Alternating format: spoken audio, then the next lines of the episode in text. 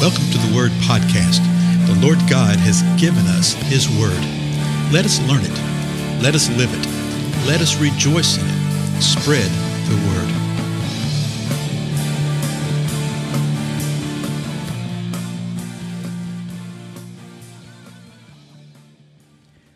Blessings, everybody. This is Dale. Thank you so much for joining with me again today on the Word Podcast.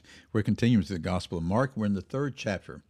And so let's go over to verse 13. We left off verse 12 previously. Verse 13 says this And he, that's Jesus, went up on the mountain and summoned those whom he himself wanted, and they came to him. So Jesus goes up on the mountain and he summons the ones that he wants to come to him and the ones that he summoned came to him. Verse 14 And he appointed twelve so that they would be with him, and that they would send that he would send them out to preach and to have authority to cast out the demons. So uh, grab a, what's going on here, okay? He goes up the mountain and he summons some folks there, and then he appoints tw- the twelve. Uh, apparently it's 12 out of all those that he had summoned. How did he know which ones to pick, which ones to choose? Well, in one of the other Gospels, you find out that he'd been praying all night. He goes before the Father and he seeks the mind of the Lord related to this. Now, you know, we did the, uh, we went through the Gospel of Matthew a while back, and then we did a lot of the cross referencing with Matthew. In other words, every time there was a parallel gospel account, basically in Matthew, I checked it out in Mark, Luke, and sometimes even in John. Uh, I'm not doing that with Mark right now. with Mark, I'm just sort of reading through it, uh, just because uh, I want us to get the, the feel and the impact of uh, Mark's writing. Uh, the fact that he keeps saying what, and immediately, and immediately, and immediately, how he presses the, the story along. And um, but I say that to uh, give you a word of encouragement. Make sure that you read all the other Gospels or listen to the other Gospels in relationships to accounts. It's good to read it through like we're doing right now. But if you really want to study, if you really want to know all that the Lord has, you have to look at all the Lord's given us, right? So he appoints these 12. And why did he appoint them? Look what it says. First of all, so that they would be with him. He appointed them to be with him. Now, that meant here in the natural, to travel with him, okay, to be with him for this period of time, however long it was. So to be with him, you know what? Those of us who believe are appointed to the same thing that we would be with him and that he would be with us. Then the second thing, and that he, Jesus, would send them out to preach, to proclaim. To proclaim what? To proclaim the kingdom of God. You see that in other gospels. He tells them go out and preach the kingdom of God. But that's not all. Also, to have authority to cast out demons. So he appointed these 12 so that they would be with him, that he would send them out to preach, and that they would have authority. And the authority, particularly to cast out demons. Now, a lot of times people say, well, this was only for the 12. This is not for your average B flat believer, your average guy who's a believer today. I'm not too sure I would say that, particularly because of Jesus' high priestly prayer and the things that he reveals there in John 17. Well, anyway, verse 16 says this And Jesus appointed the 12, and then it names who they were Simon, and then parenthetically it says this to whom Jesus gave the name Peter and James, the son of Zebedee, and John, the brother of James. And then another parenthetical statement.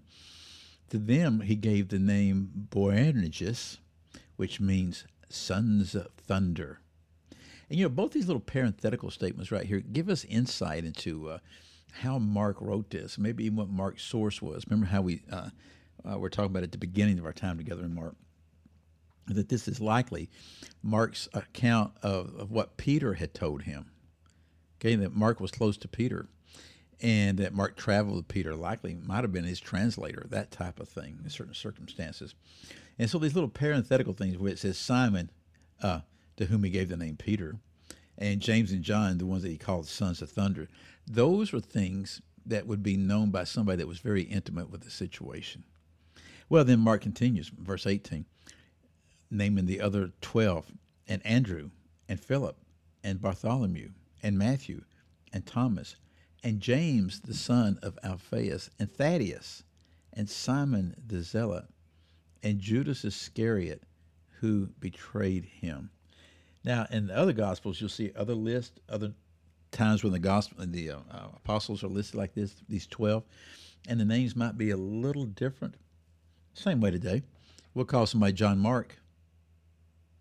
we'll call somebody Bubba Hyde. Things like that, okay?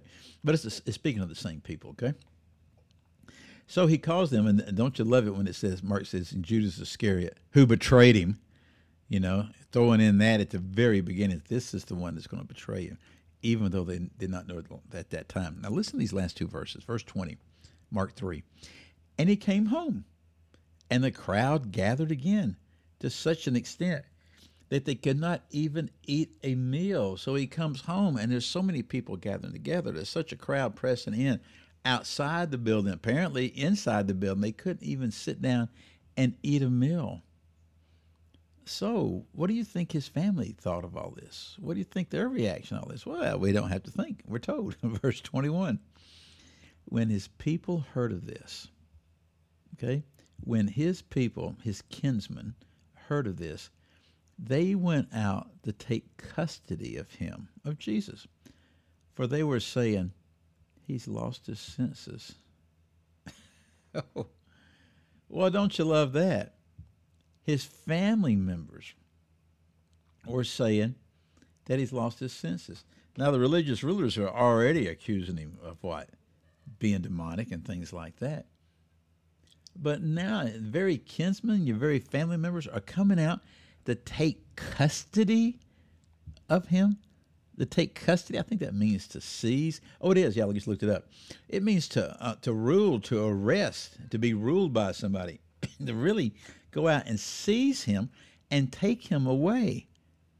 For they were saying he lost his senses. Now it says his own people, like his kinsmen. Who's his own people? Is it speaking of the Jews? Well, we don't know. Is it speaking perhaps of his brothers? It could be because none of his brothers believed when Jesus was alive. They believed after he was resurrected. Yeah. So sometimes we don't realize, uh, or really reflect and think about uh, just a family dynamic that was going on. So here Jesus did. He prayed. He'd gone up to the mountain. He'd received from the Lord, and he appoints these 12 to be with him. Okay, to be with him, to go out to preach. He's going to send them to preach, and he gave them authority to cast out demons. Man, these are powerful, powerful men. Jesus comes home, and his family members are wanting to do what? The seizing to arrest him within the familial term of it. And then why? Because they thought he had lost his senses. Boy, you talk about a roller coaster ride right there of emotions, right? Had Jesus lost his senses? Of course not. He had not but they didn't know what to think about all this stuff that was going on with all these people gathering around him. They didn't know what to think about the healing. They didn't know what to think about the demons going on, all this stuff. Did Mary know? Yes, Mary knew. That's a great song. Mary, did you know? Yes, Mary knew it all. okay. She knew who Jesus but even she was amazed by what was happening. Anyway, thank you so much for your time. I'm Dale. I'll see you the next episode.